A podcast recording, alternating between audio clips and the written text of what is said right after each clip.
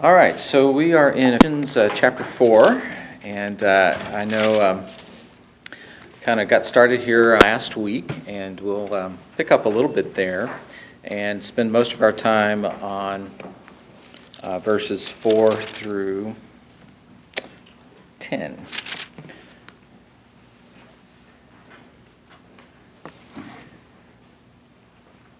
Beginning with verse 1. I, therefore, a prisoner of the Lord, urge you to walk in a manner worthy of the calling called. Um, as Daddy probably spoke last time, uh, there's the big shift in Ephesians from the first three chapters to the next, uh, or the last three chapters, and uh, this, therefore, I urge you to walk, is Paul's way of telling us, all right, I've been teaching you some stuff, and now I'm going to tell you what to do with that.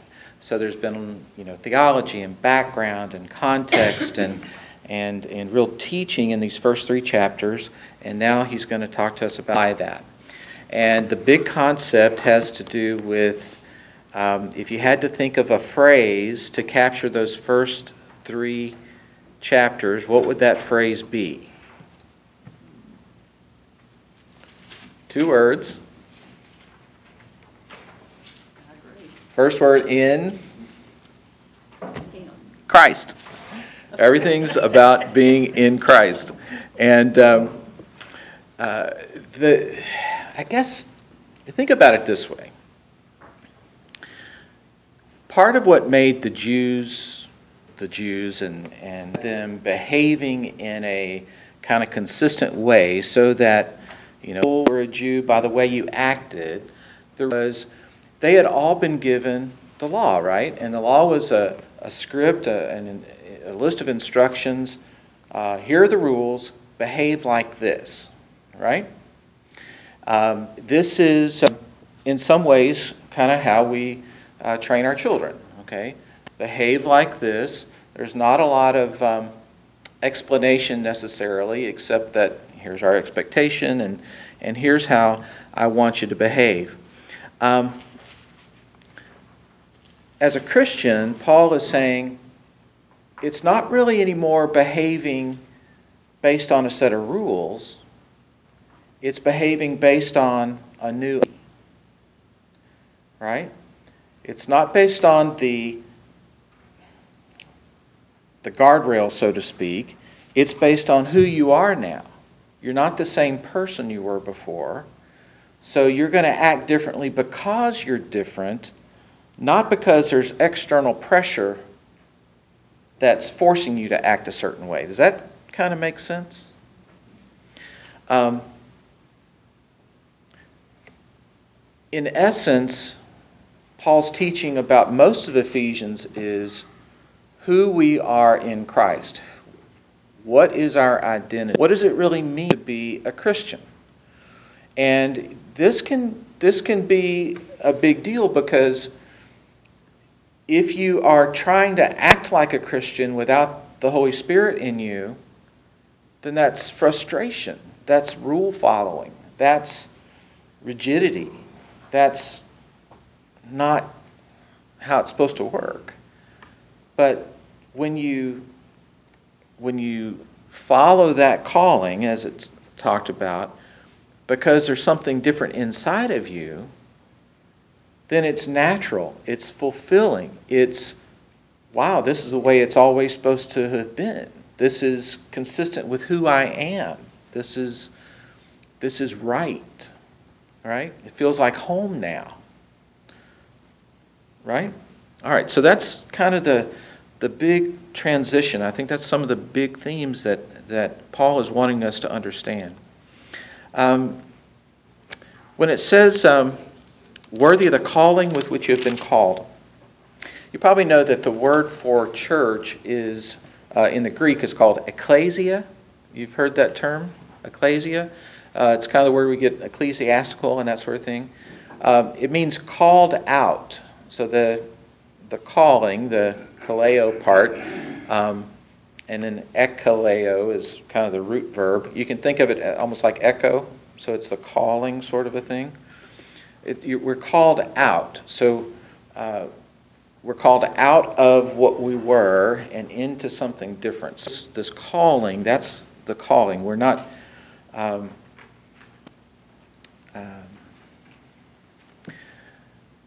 I guess we've, in essence, when we receive the Holy Spirit, uh,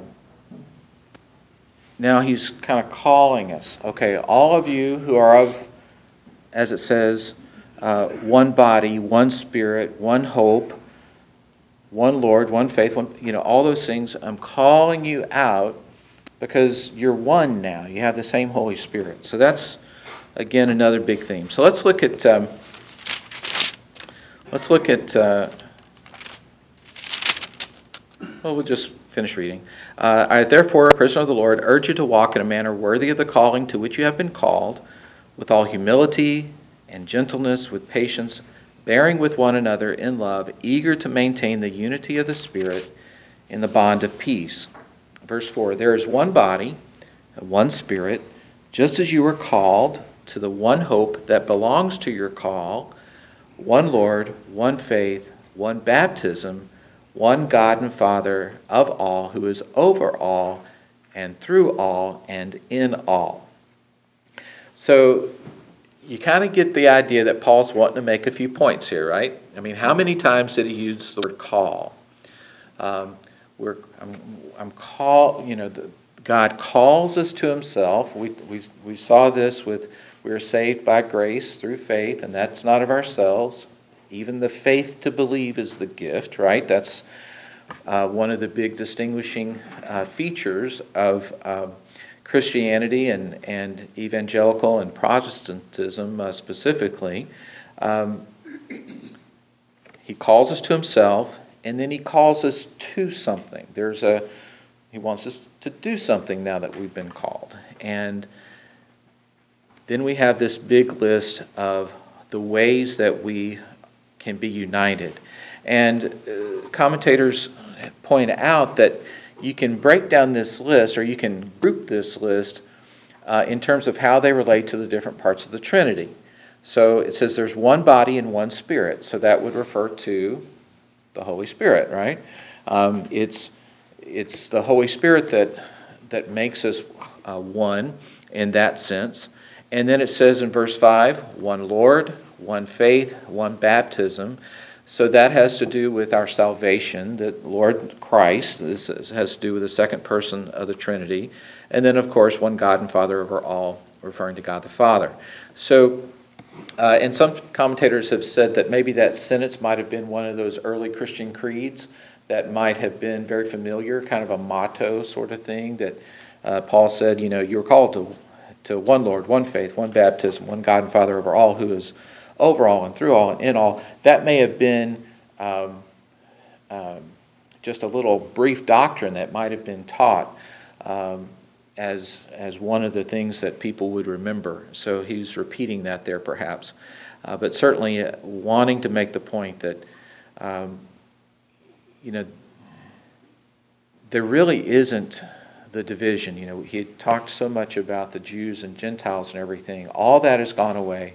We're called to something new, something different, and something that's going to be very inclusive based on that criteria of, of being connected um, through the Holy Spirit.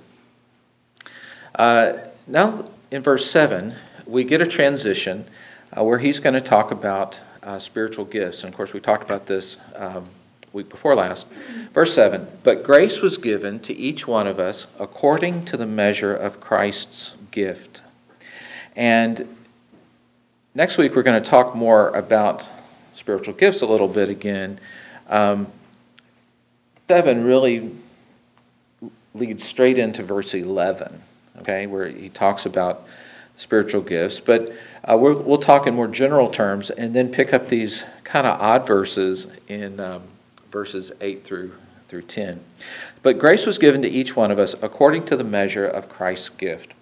So, what this means is that um, Christ gives us spiritual gifts, He gives us gifts, and it says, according to the measure. In other words, um, Christ knows us, and He gives us gifts based on His judgment. Uh, all gifts are not the same. Uh, he doesn't give everyone the same gift. He doesn't necessarily give, even if two people have the same gift, there may be different emphasis, different flavors and colors to it. Uh, there may be uh, different strengths within that gift. It's all different. And what comes to mind is I don't know if, you know, sometimes in fairy tales, sometimes in fantasy and fiction, you often have, um, you know, maybe a king or maybe some uh, learned person or, or whatever, and he gathers you know, a few people close to himself, maybe, you know, he's in his dying days or something, and, and gathers his children perhaps and says, okay, I'm going to give you uh, some things. And each one might be different. Okay, you get my sword, and you get my, you know, books, and you get my lands, and, you know, and the, the way the story usually goes is that the reason people give different gifts is because it's kind of in keeping with their bent, their personality, their strengths, and and that's you know there's some discernment there from the gift giver to the recipient. Um, so it's a special gift in that way, and and I, that's the picture I have in this phrase where it says according to the measure. Um, certainly there are some gifts that we all get. We all get the gift of the Holy Spirit. We all get the benefit of fellowship with other believers. in fact, many of the spiritual blessings that Paul has been talking about that we get in Christ, we share those. But these specific gifts uh, for ministry and so forth, very often and, classically do differ um, uh, depending on what God thinks we need. And uh, so that's um, leads to some some applications uh, as as we'll see. Um, for example, uh, this would mean that you really wouldn't want to be jealous of somebody else's gift. So, well, wow, I wish I could preach like that person, or I wish I had, you know, that person's openness with people and the way that they just seem to never meet a stranger, or, um, boy, that, that person really, you know, is good with their finances and just everything they touch seems to work. And, you know, we don't want to be jealous of other people's gifts. We want to develop our own gift. The um, spiritual gift inventory that we took is just kind of a, a way of, of maybe opening your eyes to to what your gift might be. Ultimately, I think God and the Holy Spirit will confirm that gift uh, for you. Uh, and then it's our job to exercise that, develop it, use it, um, because then it grows. You know, like like any like any gift. Grace was given to each one of us according to the measure of Christ's gifts. Okay, now, so now it gets kind of weird. Verse 8 Therefore it says, When he ascended on high, he led a host of captives and he gave gifts to men. What the heck? So, so this is um, a citation from Psalm 68. Uh, it's a long psalm, and this is a verse right in the middle of it. And in the reading that I did, um, I've got this one book that talks about every time in the New Testament a passage from the Old Testament is quoted, that's what this commentary is. That's all it does is if there's a verse in the New Testament quoted in the Old Testament, it just talks about all the Old Testament context for that and why it was included. Tater that usually clears things up really nicely for me says, "This is the most difficult psalm to interpret of all the psalms." I'm like, "Thank you for that. Uh, that was really helpful." But uh, so there were different opinions as to what, is, what does this mean? When he ascended on high, he led a host of captives and he gave gifts to men. So best I can tell, the imagery, talk about what it meant in the psalm and then maybe how Paul is applying it.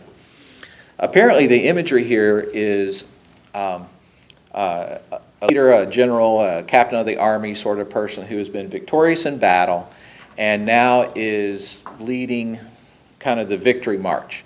And it might include people carrying the plunder from the battle. It might include a chain of people who maybe were um, were people who had been captured side, but now were recaptured. In, in other words, these are their own people that were recaptured, liberated from, from the enemy. And they all are in a train marching uh, upwards uh, to, to victory, so to speak, and uh, leading this leading host of captives. Those were his own folks who had been captives and now have been rescued. And uh, as part of that victory, is now able to give gifts of plunder to whoever. So that's kind of the what it seems to have referred to back in the psalm. And then, being in verse nine, Paul tries to apply that to, to his point here.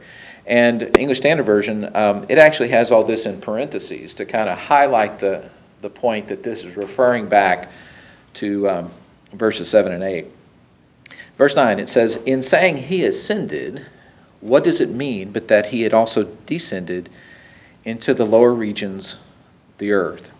He who descended is the one who also ascended far above all the heavens that he might fill all things. Well, that just clears it right up, doesn't it? um, again, uh, the big idea is Christ has given us gifts. And that's what Paul is just trying to drive home the point. And so here it says he ascended. Well, there's a couple of things that that could mean. Uh, apparently, in when the psalm was originally written, one of the ways that people read the psalm was referring to Moses, where he had led the led the Exodus, led the people out um, who had been captives, and led led them into the um, the wilderness, of course, and ultimately uh, he ascended to uh, the mount, received the Ten Commandments, and then descended down to give the Ten Commandments. So, uh, contextually, when the psalm was originally written, even though it was about battle, the hearers may have heard parts of Moses. And in the New Testament, you might hear, okay, well, Jesus is the new Moses. He's the better Moses. He also led captives out of bondage and, uh, you know, called together his group of people and uh, has now ascended uh, to his rightful place. So some people look at that as uh, Jesus being uh, the new and the better Moses. Um, in another sense, it says he ascended could refer, of course, to the fact that Jesus had ascended back to heaven. And then he descended into the lower regions. Um, and in verse 10, he who descended is also the one who ascended far above all the heavens that he might fill all things. So clearly he's referring to Christ there. Uh, where it gets a little muddy is what does it mean about Christ descending and then descending into the lower regions of the earth? Uh, certainly, uh, Philippians 2, we, we, have, we have this um, picture of Christ humbling himself to the point of a servant. Um, and his descent, certainly from heaven to earth, was a big step down, uh, to say the least.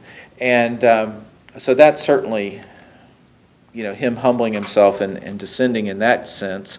Uh, lower regions of the earth, people say, well, what does that mean? And some people have taken that to um, maybe it just means the earth, but this lower regions, see, people say, well, maybe that means um, into the grave and, um, and then ascending out of the grave. Uh, some people here, if you know this little disputed phrase from the Apostles' Creed about Christ descended into hell and, and that sort of thing, uh, some people hear this lower regions of the earth. That's where they, they put that, where Christ descended as uh, some people think into Hades, which is not hell the way we think of it, but into this other place uh, um, uh, of the grave, and and then um, preached uh, in a in a fashion uh, or gave testimony in fashion for those three days while um, uh, between his death and his resurrection. Now, how many people are confused? I mean. Okay, I'm, I'm holding my hand up. so it, it is a little odd. Um,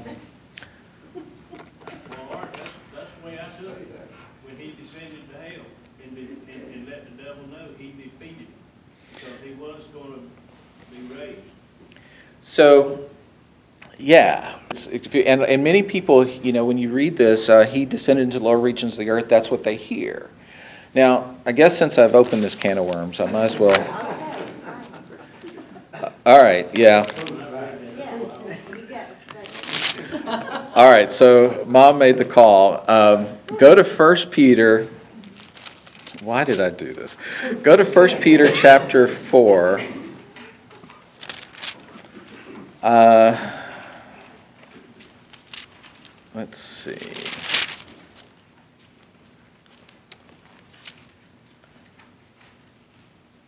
I'm sorry, 1 Peter chapter 3.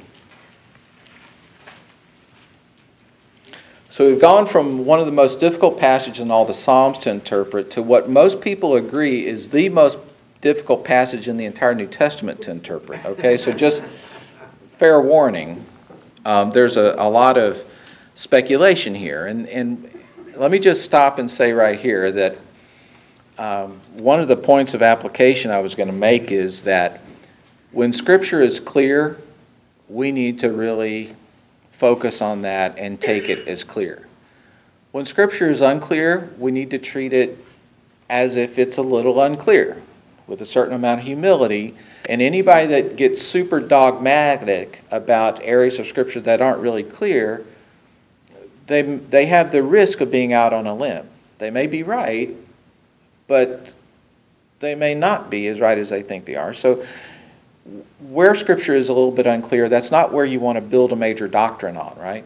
You want to build your major doctrines on the places that are just rock solid and, and totally clear. And, and, you know, Paul says, you know, right now, you know, the glass is a little dark sometimes, and, and we're, it's going to be clearer one day. So just a lot of qualifiers about this passage. All right, so let's dive on in. I'm not sure why I got myself in this mess.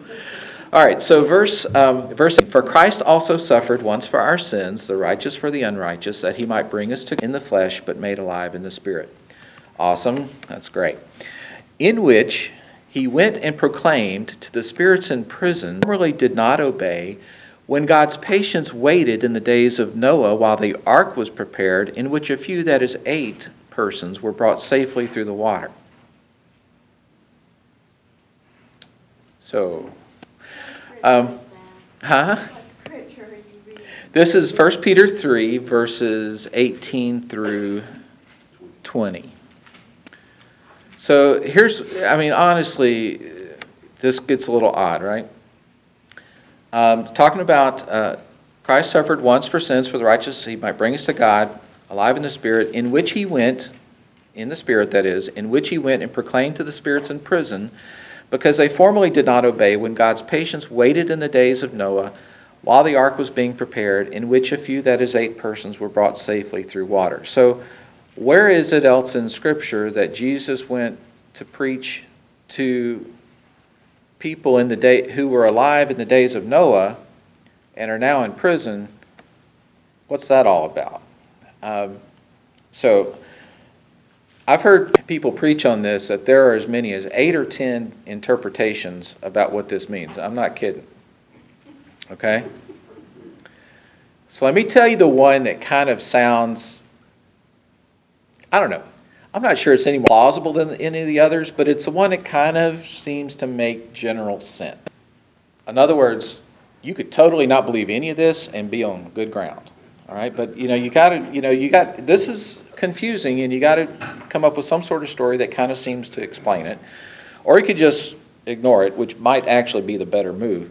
But so, one one person I heard talk about this said, "Well, um, going back to Luke and the story of uh, Lazarus and you know the dead man and Lazarus, right?"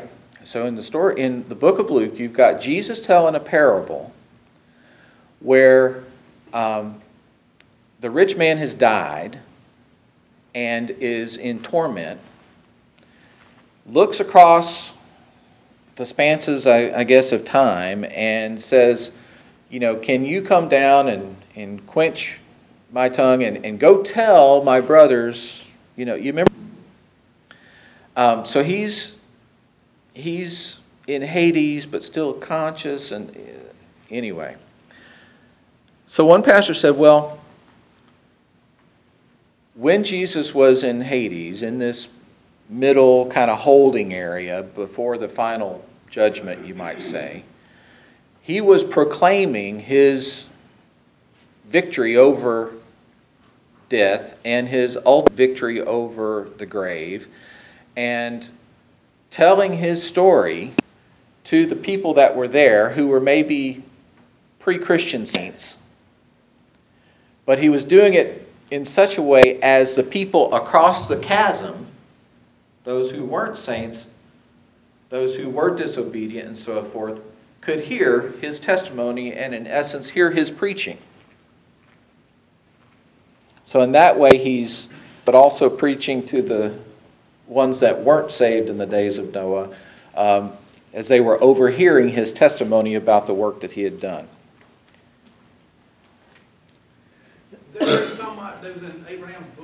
Right. Okay. Right. That's the Gulf and then. Right. Right. So this this pasture pictures Jesus on the good side of the Gulf um, before he's resurrected and proclaiming what he's done and being overheard by those on the other side of the Gulf, just as that scenario happened in the parable that Jesus taught. So, so back to Ephesians. Do you think that if you don't use your gift, that God will take it away from you? Uh, no. Um, I don't. God then. Huh? You're just pretty much disappointing God then for not using your gift that He gave you. Or, I mean. Yeah, I, I mean, it's an interesting question. Uh, the, the, the, the question was um, if, if you don't use God's gift or if you abuse God's gift, would, would God take it away from you? Um, I don't have a scripture on that. Does anybody have an actual scripture on that? But I would say that that's typically not the way God does, right? I mean, He He, he gives. It seems to me like the more you don't use it, the more you stay away from it. Right. Then you just naturally lose it. If you're, say, for singing, that's a good, you have a good voice or whatever, and you don't practice it, then you're not as good as you were. Yeah. And I, I, think that's I think that's I think that's fair. Certainly, I think your gift can grow, and I think your your gift can, um, you might say, atrophy a bit. Um, but if we think if we think of the gift as, and it's hard to distinguish, you know, what's the difference between a gift and an aptitude, or a gift and a talent? Someone who, you know, there's tons of naturally gifted singers who aren't Christians. I mean, that's not the gift of the Holy Spirit. They just have that natural talent. What's the difference between those two? And and does God maybe have someone with a natural aptitude to something, then give them extra gift to use that in some way? I'm not really sure. It's kind of blurry to me, but I think God does give gifts consistent in either how we're made or how He wants us to grow. And um, uh, you've heard stories about people who got saved and then maybe did get a, a, an aptitude that they never had before. You know, maybe all of a sudden someone is a great gifted preacher and was formerly really shy or something. I mean, you've heard. Stories. Um, but um, I think I think that gift would still would still be there, uh, waiting for um, waiting to grow, so to speak. I think the Holy Spirit will beat you up if you don't use it.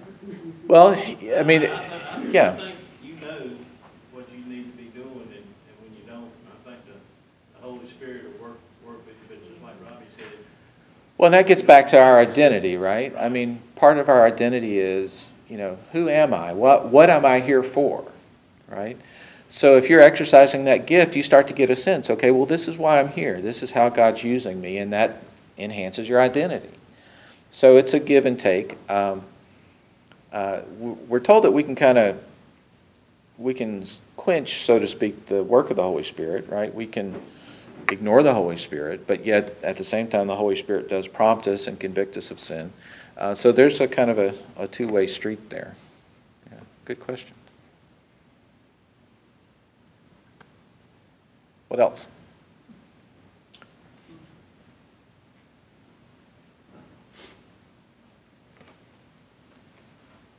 In a way, it kind of goes back to the verse above, though, where it says, God's God and Father of all, who is over all and through all and in all.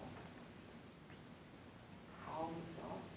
So that includes, you know, he's, he's got control over captives and the, and the, whole picture that follows that.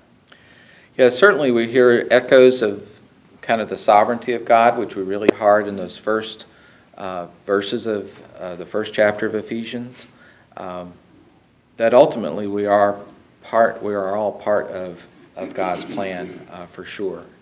Um, I think that, um, you know, the big idea here is that we are, we are um, in receipt of, uh, of a new nature, as, as we know, uh, once we're Christians.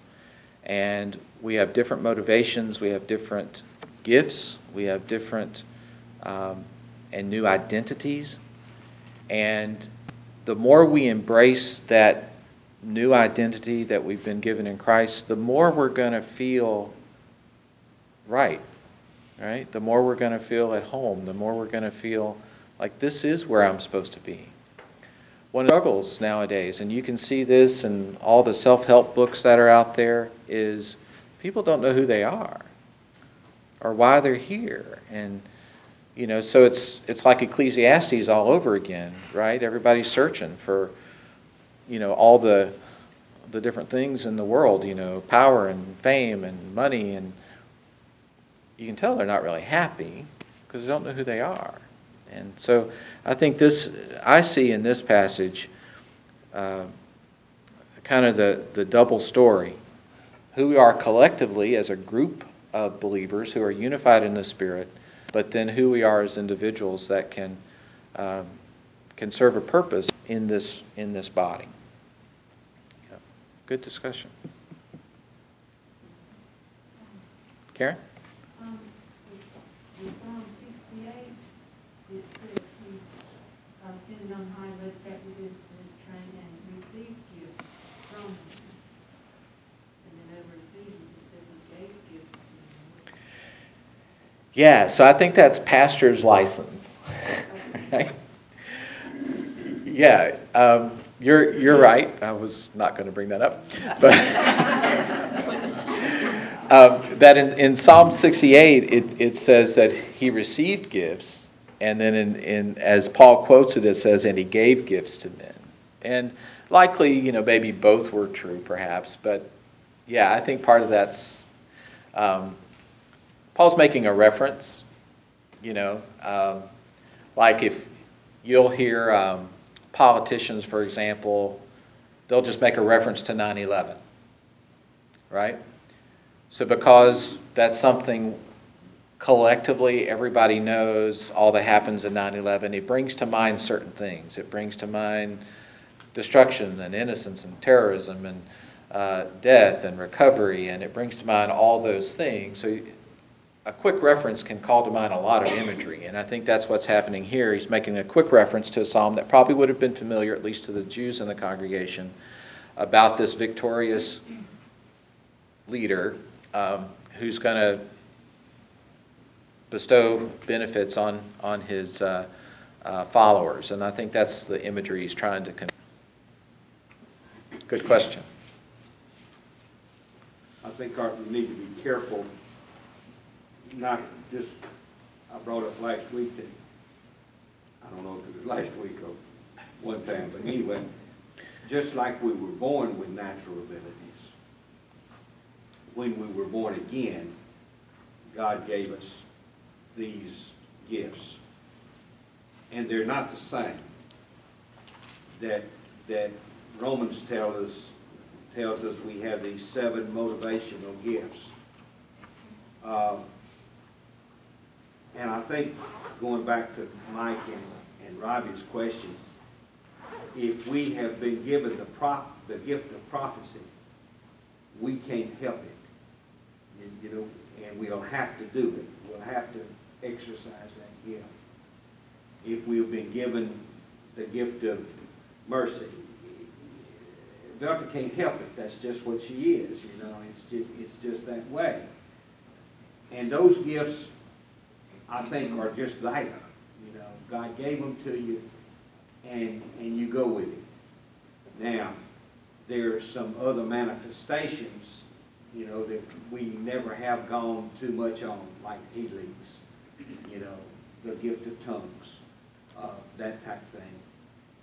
but the manifestation, the, the, the gifts that make us who we are, we can't help it. God gave it to us. It's part of who we are and salvation, and we're gonna do it. Or that's gonna mold us the way we, we are. Now, back to Art's point about, about, uh, I like to skip this scripture. That's the difference with us teaching and taking a verse by, by verse, and a preacher standing taking a topic. He can pick his topics. We can't skip the verses. We gotta come up with something, even if it's I don't know. And, and that's a lot of, and a lot of times exactly what it is, because and like Art mentioned, we read these commentaries and, and we try to follow these things. And the very common, the very verse that I need help on, they, they don't do anything about. It. True? And, and it's, it's those, but scripture is scripture. And, and, uh, uh, and I've been reading through the Bible. We're, got through Leviticus and I thought we were through with the, with all the, the the feast and the sacrifice, and we're getting to, Ro- to Numbers, and it's the same thing. And every time I get through reading some of that thing, I said, "Thank God for grace. Yes. Thank God for grace. You know that we don't have to go through all all this stuff." I would have been a horrible. Uh, I mean, um, I've been attributed to Yogi Berra. A lot of quotes have been attributed to Mark Twain. Um, the Mark Twain quote, of course, that's applicable here, if it, if he even said it, was, you know, it's not the parts of the Bible I don't understand that bother me. It's the parts of the Bible I do understand. And uh, I think that's, you know, you major on the major things. Yeah. All right, we better quit. Father, I thank you for your word. I thank you even for the words we don't understand. Maybe that increases our humility and our openness to be led. We thank you for your spirit that binds us together. We thank you for our salvation in Christ. And it's in Christ's name I pray. If you filled out one of those forms, give it to me, please. Yes, sir.